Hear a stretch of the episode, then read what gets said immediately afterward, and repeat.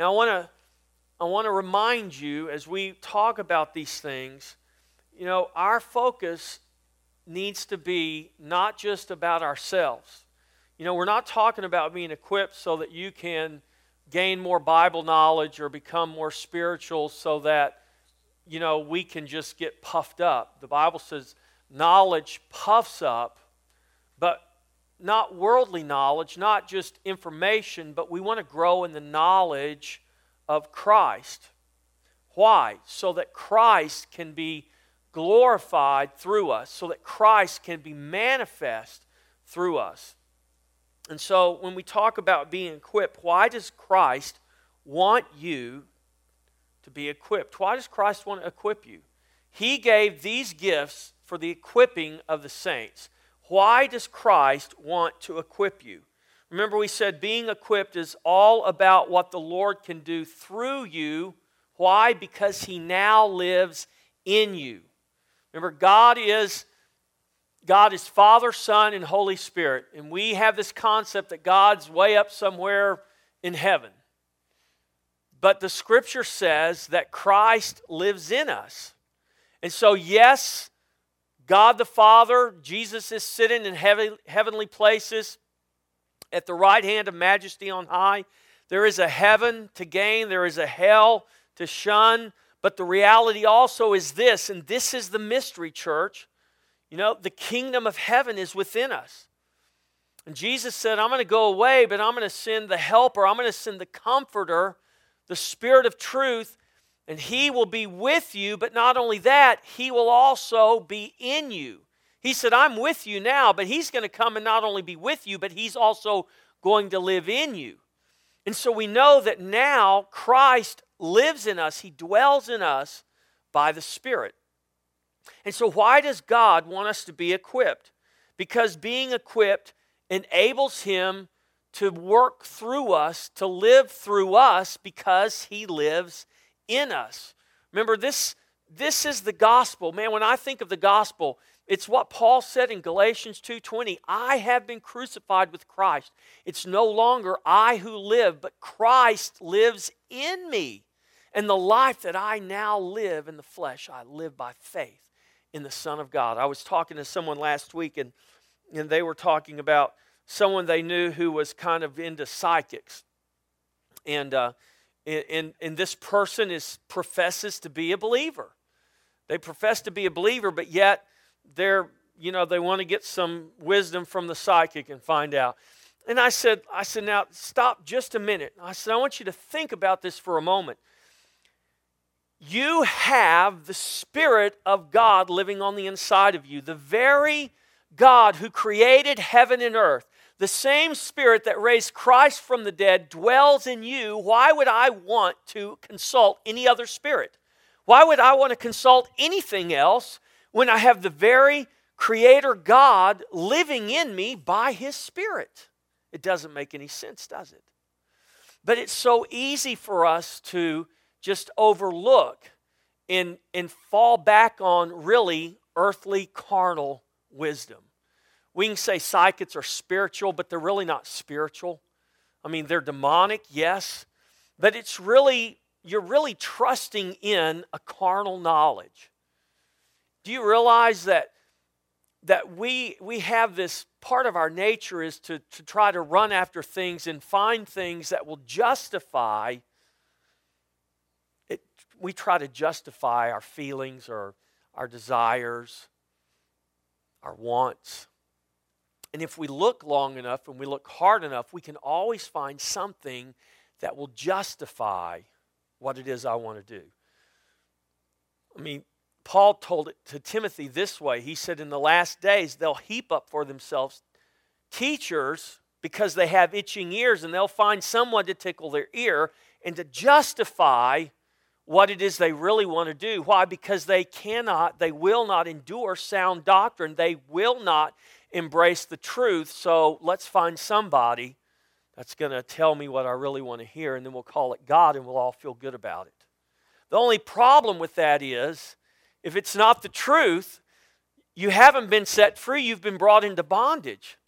And so God wants us to be equipped. Christ gave gifts to the church, and Christ wants to equip us so that He can do a work through us because He now lives in us. So the work of ministry is this Christ in you, working through you to build up His body to the fullness who fills all in all.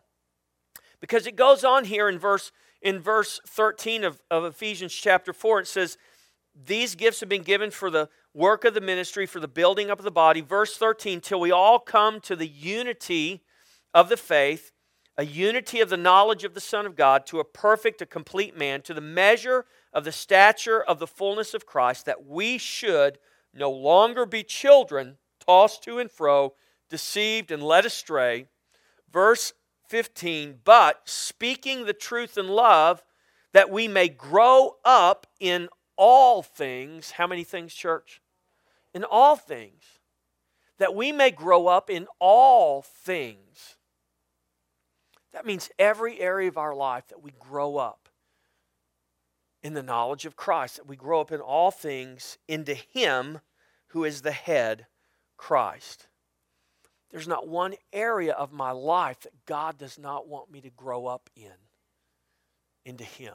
My ability to forgive, my ability to love, my ability to extend mercy, my ability to be patient, my ability to be long suffering, my ability to allow the life of Christ in me to be manifest through me to everyone I come in contact with, wherever I may be. That's why we're being equipped. The work of the ministry, Christ in you, working through you. To do what? To build up his body. Who, look at verse 15, speaking the truth, growing up in all things into him who is the head, Christ, and from Christ, from this head that we are connected to, we are the body, he is the head, from whom the whole body, that's us, joined and knit together by what every joint supplies, according to the effective working by which every part does its share, causes growth of the body for the edifying of itself in love. Which part of your body do you not want to work? Which part of your body do you not want to function? I mean, do you really want to pick and say, well, okay, let's see and you begin to try to eliminate, well, I, I want my heart to work because if it's not working, I got real problems. And, uh, well, I want my mouth to work because I like to talk, and, two, I like to eat. Eh, I mean, what part of our body do we not want to work and to function? Well, we want all of our body to function. Do you think Christ wants all of his body to function, to work, and to supply what every other part needs? Absolutely, he does. And so we've got to come to see ourselves as what? Not islands unto ourselves, but we've got to come to see ourselves as parts of the body. What was it I had you say last week? I am a member of, a part of what? The body of Christ. Just say that. Say, I am a member of. Now, see, you did it again. You didn't say it like you're really excited about it. Don't you think we should be excited about being a part of the body of Christ? No, no, wait. Just stop and think for a moment. What if you are not a part of the body of Christ? Think about the consequences of that reality. What if you are not a part of the body of Christ? What if God never gave you an opportunity to become a part of His body? What if God never extended His grace and His salvation to us? What if He just said, you know what, you guys deserve death and that's what you're going to get? There's no hope or no chance for life. I mean, do we realize the privilege of being a part of His body? So say it. I am a member of, a part of the body of Christ. Church, that's awesome. That's awesome that God has graced us to be a part of His body, that He has given us the ability, the right, through faith to become joined to the head, Jesus Christ, and that we can be joined and knit together. that we can be joints and ligaments and parts of the body supplying life to the other parts of the body, that we can be in a part, a, a part of his body, effective working and supplying what the other parts need, that we can be a part of building up his body in love. Remember, I said if we come focused on building up the body, guess who automatically gets built up? You do, and I do. If we come focused on what I'm going to get out of it, then I'm not thinking about me building other people up. I'm only thinking about what's happening to me. Whether I like the message, whether I like the music, whether I like the person standing next to me, whether the bagels were good or the donuts were good or whether the coffee the coffee was a little off this morning. I don't know. I mean, that may be true. Why are you here? For the coffee, for the donuts, for the bagels? I mean, I hope you come and eat them because they work real hard to put all that out for you. But is that really why we come? No, that's just a benefit. That's a fringe benefit for being here. Why I really should be here is to do what? Is to purpose to build somebody up, to build the body up. And I'm guaranteed that if I come with a purpose of building up someone else, I am guaranteed that I myself will be built up. Why? Because I am a member of, a part of the body of Christ. And if I build up one part of the body, then that means the whole body is built up. And if I'm a part of the body and the whole body is built up, then I'm included in that and I'm going to be built up as well. And so it's important, church, for us to, to grasp this and to understand this. Let me make this concept even more simple. It is simply this the work of the ministry is simply Christ expressing his life through us. That's really the work of the ministry. It's Christ expressing his life through us. Don't make it more complicated than it needs to be. Jesus was wonderful at reducing things down to such simplicity. He said, Look, I tell you what, guys, you, you guys are pretty simple. You're just fishermen. You're not educated. You can't even read or write. People make fun of you all the time. I hope you know that, but I don't really care. Let me make it real plain and simple for you. You know, they did that. They made fun of the disciples because they talked with an accent. They were all from Texas or somewhere like that. And, and everybody in other parts of the country made fun of them because they had such a hick accent. They couldn't read, they couldn't write. They smelled like fish because all they did was fish. And Jesus pulls them from the boats, literally, they're washing the nets, and he says, Leave that and come and follow me, you unlearned fishermen. They couldn't do anything else, they didn't qualify for anything else. In man's eyes, otherwise, they would have all been rabbis because every dream of every Jewish father and every Jewish boy is to grow up and become a rabbi. But they didn't cut the mustard. So they were relegated to doing what? their father or grandfather or somebody else did. They were fishermen. Nothing wrong with being a fisherman, but I can promise you they probably would have rather done something else. But that's what they did. And here comes Jesus. And he said, I don't really care what man thinks about you. Man calls you unqualified. The world doesn't think much of you. But you know what? I love you. I'm going to take the foolish things and I'm going to confound the wise. I'm going to take the weak things and I'm going to bring to nothing those who are mighty. You guys, do you want to come follow me and become fishers of men? They said, You bet, Jesus, let's do it. Now, when they did that, they didn't fully understand what they were getting into. As we see toward the end of the Gospels, after Jesus has been crucified and they've lost their faith, they've lived with this guy for three and a half years, and now he's been crucified. They watched him put in the tomb, and they don't even have any faith that, that he's the Messiah. I mean, he's in a room with them telling them, hey, whoa, hey, here I am. See the holes in my hand, the holes in my feet. Go ahead, handle me. And the scripture says they still don't believe. Now, I don't know about you, church, but that gives me some hope. That gives me some hope. I mean, if the very guys who walked with Jesus, slept with Jesus, ate with Jesus, went everywhere with Jesus, raised the dead with Jesus, healed the blind with Jesus, healed the lame with Jesus. These guys that walked with him and took part of the miracles that he took part with were on the Mount of Transfiguration when he was transfigured before them, and Moses and Elijah show up. And these guys, and Jesus is right here, the resurrected Jesus is there, and they don't even believe it's really Jesus. They are so full of doubt and unbelief. I'm thinking, man, that really gives me some hope. Makes me feel a little bit better about my doubt and unbelief.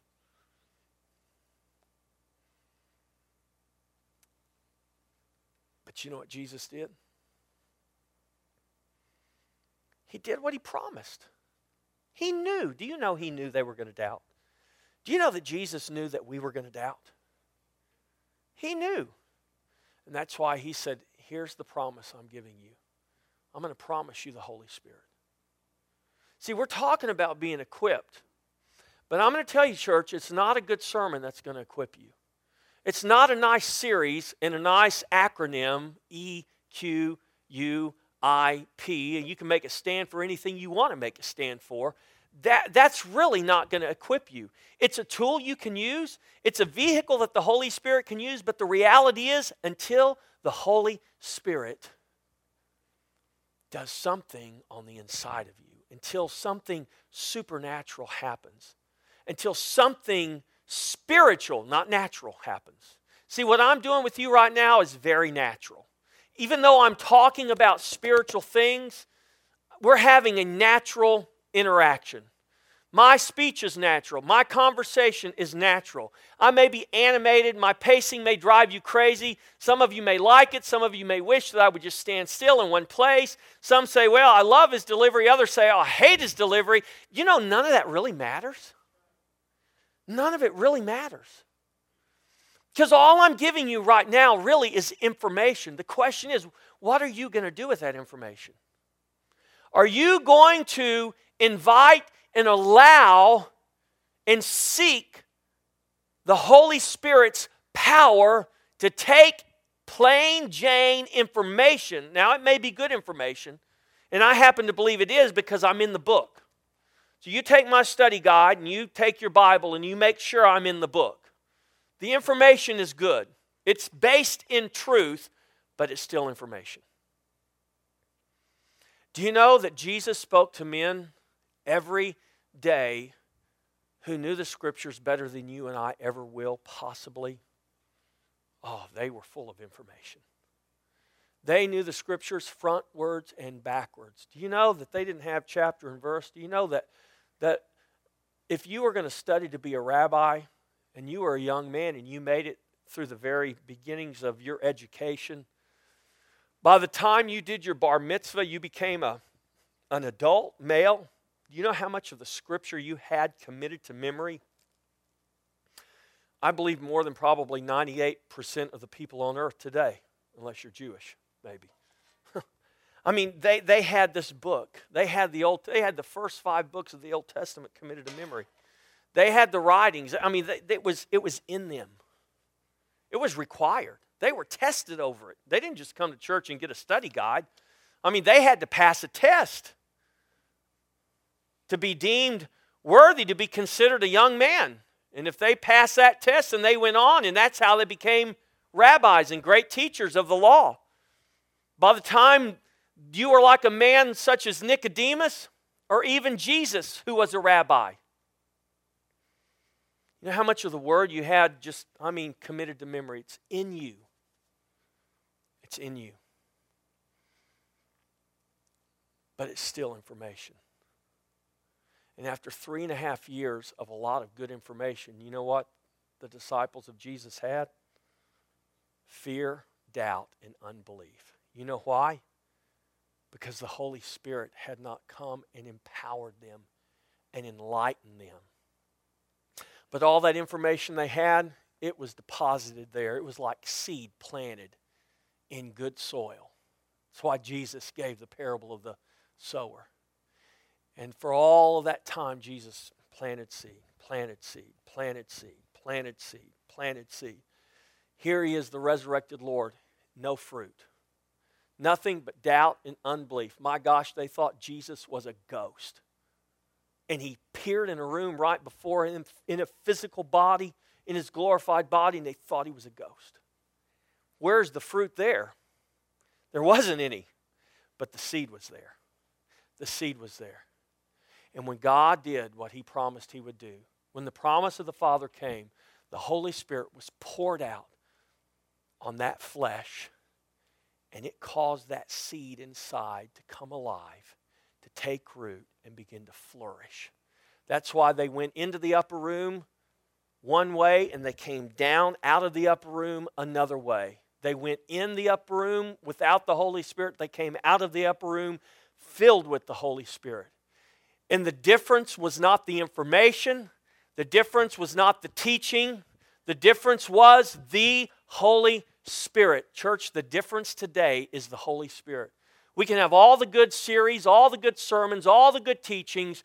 You can read all the good books you want. But I'm telling you what, what you need more than anything is the Holy Spirit to come and do a work that He can only do. And when we talk about being equipped, that's really what I'm talking about. Is allowing the Holy Spirit to do a work in you. Why? So that Christ can express His life through you. Because that's what the work of ministry is. Christ wants to, man, I'm not even halfway down the first page yet. And I've only got 15 minutes. Well, y'all better pray for the power of the Holy Spirit to work. The Bible says in the last days, God will do a quick work. Let's see if He can do one here tonight. God wants to equip you. Why? Because He wants to express His life through you. So listen to this, church. This is important. The more fully you are equipped, the more fully Christ can express His life through you. Christ desires to equip you so that you will be a vessel, an instrument. What does that instrument do on its own? Nothing. How does that instrument become useful? In the hands of somebody that knows how to play it, right?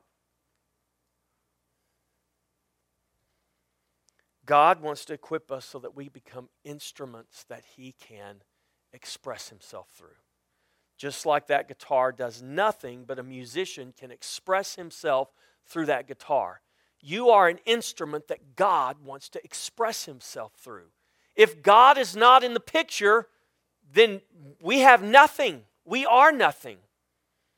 We were crucified with Christ so that we can become just like that instrument right there dead to ourselves, but totally and completely yielded and available to the Master, Lord Jesus Christ, so that He can take our vessels, our instruments, and express Himself through this instrument, through this vessel right here.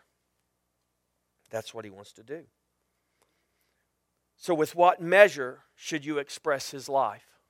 How much should you express the life of Jesus? Well, the answer is fully.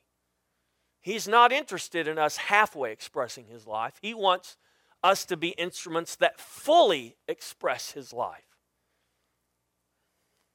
Where should you fully express his life? Where? Last week, I asked you the question a little bit differently. I said, Where do you do the work of ministry? Well, what is the work of ministry? It's allowing Christ to express his life through you. So, where should you express, fully express the life of Jesus? Well, wherever you are. Not just in the church, not just when you're teaching next door, not just when you're on some campus here or in a church building or doing a spiritual thing. I mean, wherever you are. And you can fill in the blank. Wherever is wherever. Well, when should you fully express his life? Well, it's real easy. It's whenever you are wherever you are. So, whenever you are wherever you are, that's when you should express fully his life. Does that make it very clear to you?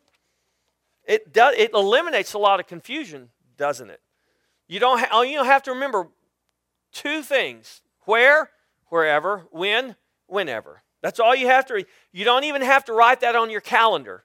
You don't have to program it in your Blackberry. It's just wherever and whenever. That's when you should fully express His life. So, the Father's desire, listen, church, the Father's desire, do you realize that from the very beginning, before creation, the reason God created everything, remember, on the sixth day, right before God rested from all of his work, the last thing God did was create man. Everything up until that sixth day was created for who? For man.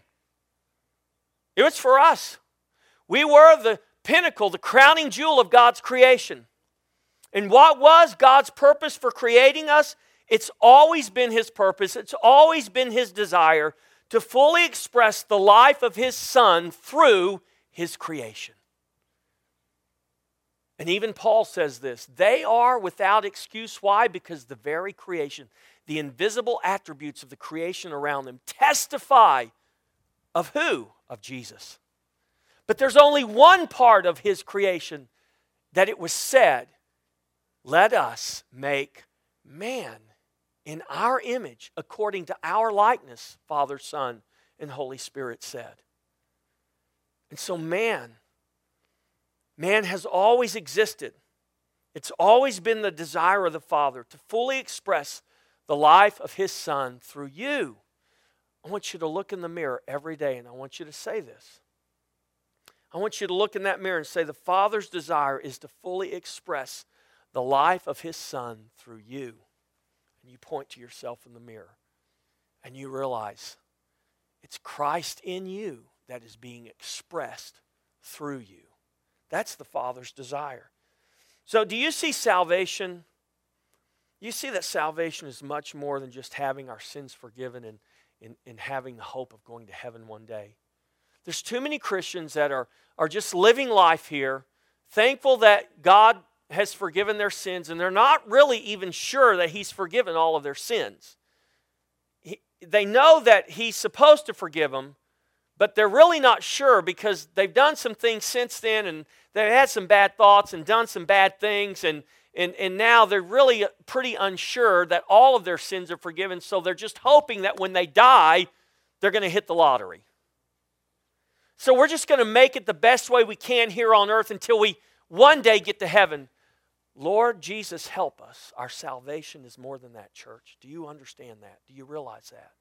But do you see how much of the church is living in that mentality? I'm telling you what, our salvation is much more than that. Our salvation is Christ's life manifest fully, fully, not partially, but fully. That's what the scripture says in you when? Right now. His life fully manifest in you and through you right now. That's what God paid a price.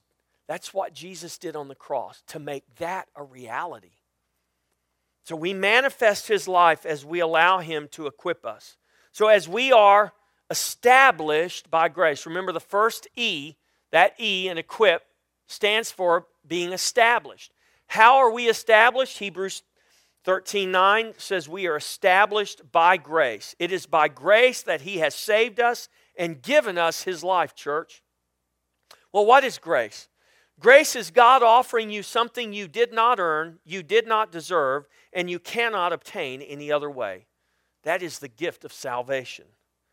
And to boot, then giving you a measure of faith that is required for you to receive it. I mean, it's, it's, we're saved by grace, but it's only through faith. Well, guess what? The grace was not just the offer of salvation, but it was also God in His grace giving you a measure of faith so that you could receive His offer. Do you see that everything we have is by grace? It is established. We are established by grace. It's not based on the foods we eat, the company we keep, the rituals we perform, the rules and the regulations. That's what the law was. That's what the Pharisees did. Jesus said, uh, uh, uh, uh. That was never meant to make you righteous. That was just to point you to me because I am the righteousness of God. What you need to do is not embrace that law. You need to embrace me because the law points to me, speaks of me, testifies of me. The law was nothing but a signpost that pointed to me. He said, You search through the book trying to find life, but you're not going to find it. Why? Because I'm not in the book, I'm standing in your presence. The book is about me. Listen, now I know this may be a controversial thing I'm about to say, but it's the truth, so I'm going to say it. You can look all day in this book right here, and you can have the letter, but if you don't have the life, it's not going to do anything but put you in bondage. It's not going to do anything but give you a weapon to go kill somebody else with. It's not going to do anything but puff you up and make you proud because you can win Bible trivia every time you play or whatever. Now, see, this book, the only thing magical about this book is who it's about. This is just paper and ink. But it's what is contained in the words. It's the subject of the words. It's the object of the words. It's not the book itself. It is what the book is about. It's who the book is about Christ. He is the living word. He doesn't live in this book, He lives in your heart. This book just points you to Him. This book just reveals Him to you, but only as the Spirit of God illuminates and empowers this written word to become a rhema, living word inside of you. So you're established by grace. The cue is this. I got to go quick so you can read those scriptures on your own. We are qualified by the Father. Now this speaks of grace also, Colossians 1:12. Look what it says, giving thanks to the Father, who has what? Who has qualified us. See, I, I didn't have to qualify myself. Sometimes you go on a job interview and they say, Well, sir, you're going to have to take a test, and the test will determine whether you qualify for the position. Well, you know what? You're going to have to qualify. God doesn't say, Well, let me give you a test and see whether you qualify for salvation. You know what? If God would have done that, we'd all flunked it. There was no hope of us passing it. As a matter of fact, that's what the law was. God gave us a test called the law, and He said, Take that, see if you can pass it. And you know what? Every person failed it from history, from Adam all the way until Jesus. There was only one man that ever passed the test. His name is Jesus Christ. All other men, past, present, and future, will flunk that test. There's only one who has already eternally passed the test. His name is Jesus. So, where is my hope? In qualifying by passing a test? Or is my hope in Jesus Christ, in the work he finished on the cross? Well, it's in Jesus. Now, I know you know this. I know you know this in theory, but, but I want you to begin to open your eyes and open your ears as you go every day and you work and you talk with people and you're around people. I want you to begin to listen to them.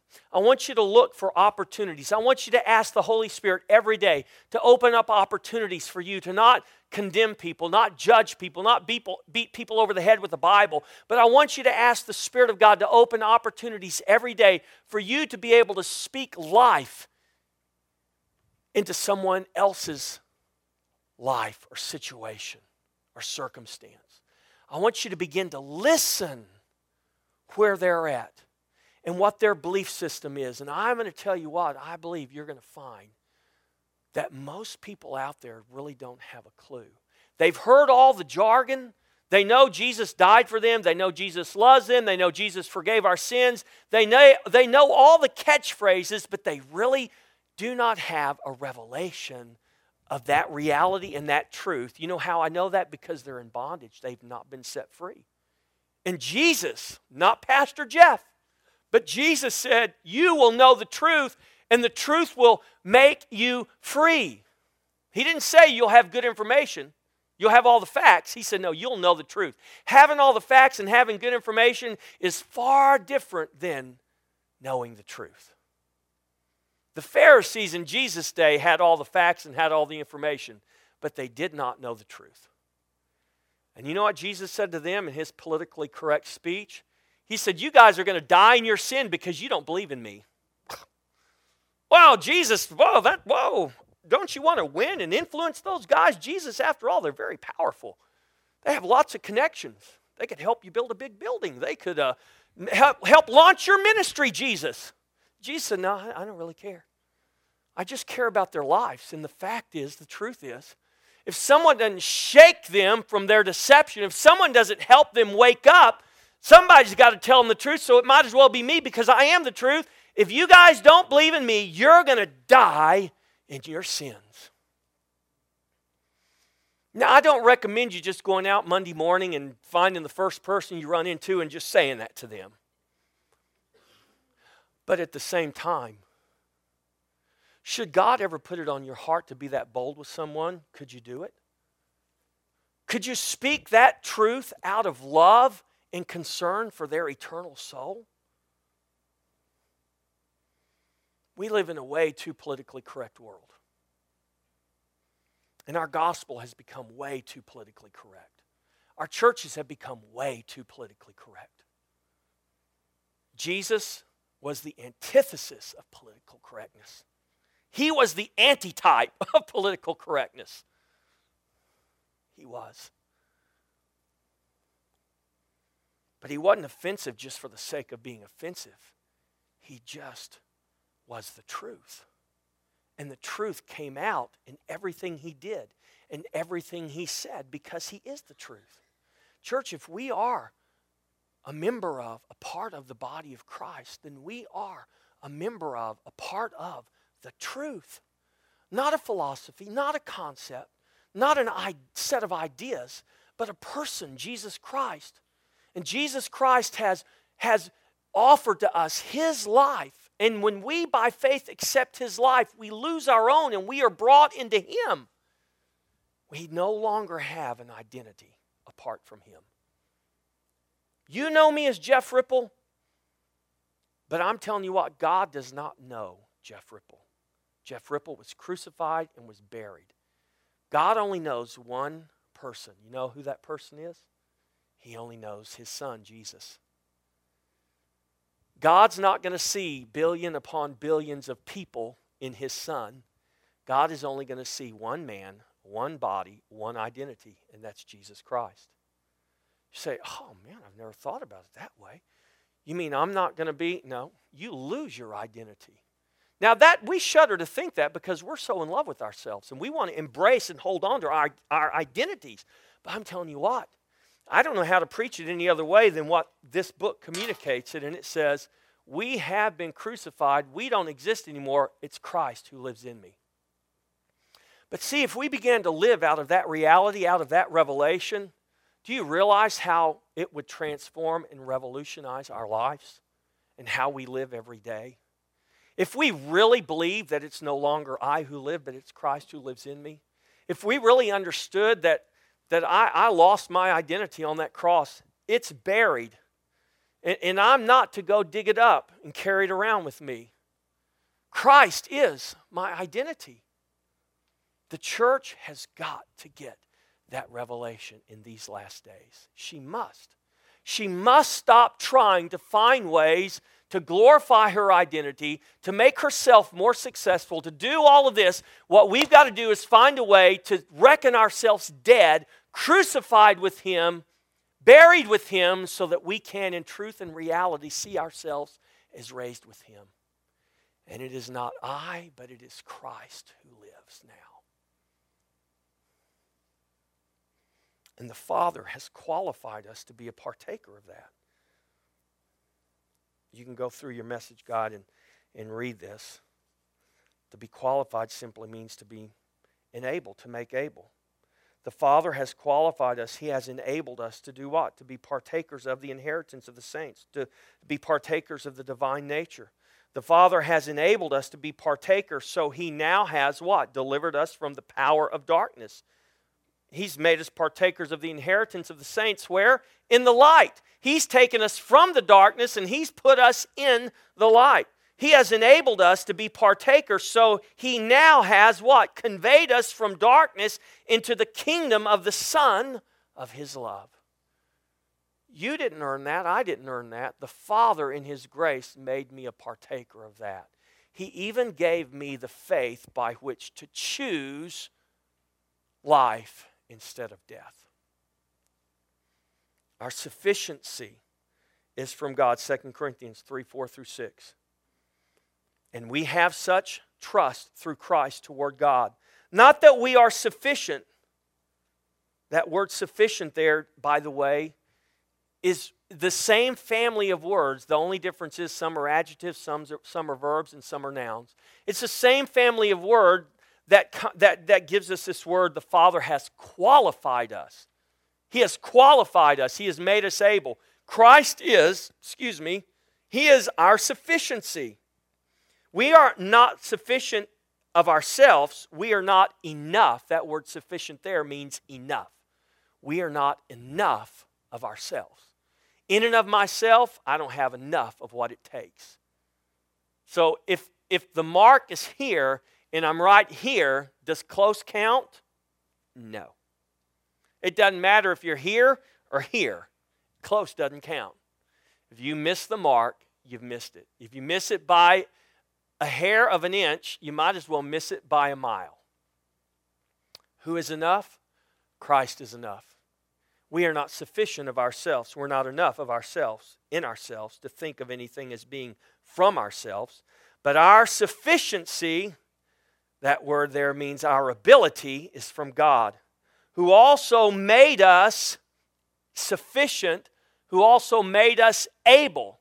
My ability is from God. He has given me the ability, and He has also made me able as a servant, as a minister. He has not only given me the ability, but He has made me able to put that ability into practice, to live it out. He has made me able to express His life through my very own existence here on earth who's made us sufficient as ministers of the new covenant. Look at this, church. Not of the letter, but of the Spirit.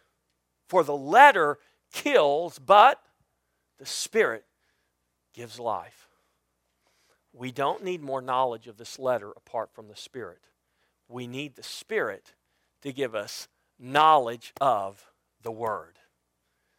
Christ is the Word, and we need the Spirit of God to make alive and illuminate the Word to us. How do you get that? Ask. How bad do you want it? Is how bad you'll ask. Is how long you'll ask. Is how long you'll seek. Is how long you'll knock. If you're not really interested, you may ask for a while, but grow weary and just pass on to something else. If you want it because you're curious about it, but you're not really passionate about it, you may knock for a while, you may seek for a while, but you'll grow distracted and something else will draw your attention away and you will never get the revelation God wants you to get. Because of the Father's grace, we are sufficient. We are enough. You are enough in Christ. Don't let the devil lie to you and say you're not. Don't let the devil lie to you and condemn you and say that your past keeps you from being enough. You are crucified with Christ. Your past is dead and buried. Your reality is no, no longer your past. Your reality is Christ resurrected in glory and power. And if you were crucified with Him, if you by faith received what He gave you by grace, then you have been brought up into Christ. And now your reality, your truth is Christ and His righteousness, not your past, so when the devil reminds you of your past, you just remind him of his future. Because you've already experienced death. You're living in resurrection now. He's still roaming around, but one day he's going to be cast into the pit. In Christ, you're enough. Because of the Father's grace, our sufficiency, our ability is from Him. I don't have to be able. Now, I have a responsibility, but ultimately, my ability is not going to come. My ability to manifest His life, my ability to be an instrument for Him to manifest Himself through, does not come from me, does not come from you. It comes from Him. So you can rest easy and be at peace that God knows how to make you able. He has made us sufficient, He has made us able as ministers, not of the letter but what, church? Of the Spirit. And who does He give the Spirit to? anyone who will ask. That's what Jesus said in Luke 11.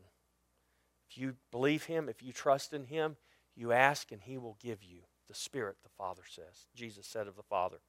By grace, the Father has qualified us to do what, church? To be partakers of the inheritance of the saints, to be delivered from the power of darkness, to be conveyed into the kingdom of the Son, to be partakers of the divine nature, to escape the corruption that is in the world through lust, to have life in His Son, and to make that life manifest through us.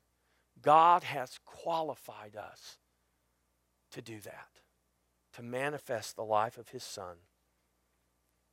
He has qualified us by grace through faith in Jesus Christ. That's why we're here. We're here to be equipped, not just by men and good teaching and preaching, but by the power of the Holy Spirit. All of those things working together fitly joined together, every joint, every part, doing what it's supposed to do. I'm supposed to preach to you and teach to you. I'm supposed to equip you. You're supposed to receive that. You're supposed to ask the Holy Spirit to take that and empower that. And you're supposed to avail yourself just like we're all. I am, you are. We're supposed to be fitly joined together, one body in unity, growing in unity, growing in the knowledge of the Son. Every joint supplying what the other needs, every part doing its share, causing growth of the body, building itself up. How? In, in love. Well, well, what if I get tired of doing that? Love doesn't get tired. Well, I am so impatient. Well, love doesn't get impatient. I feel like I'm going to fail. Love never fails.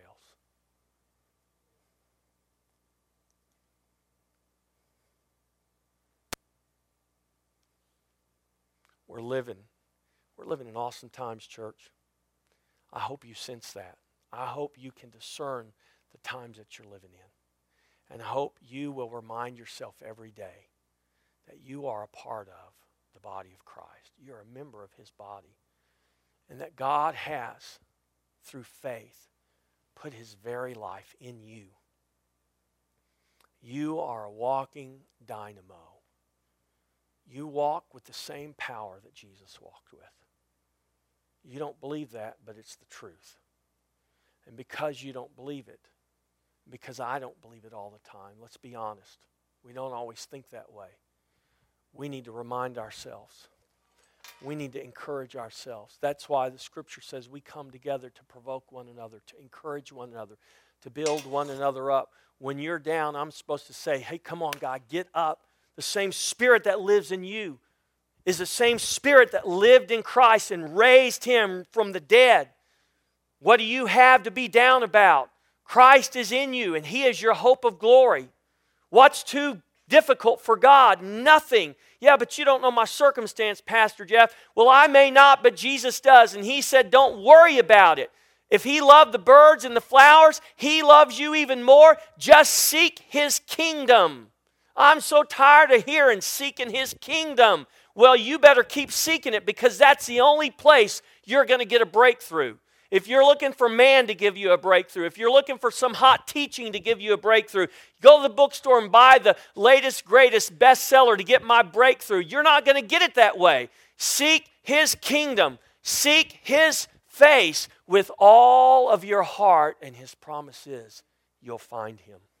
He'll reveal himself to you. He'll give you the revelation, the transformation, the breakthrough that you need. How bad do you want it? What price are you willing to pay for it?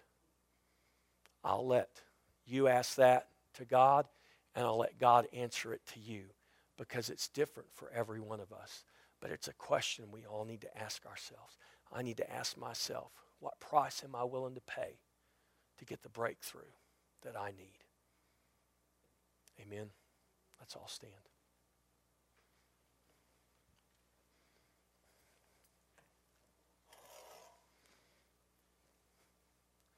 Well, Father, we just we just want to pray real simple prayer.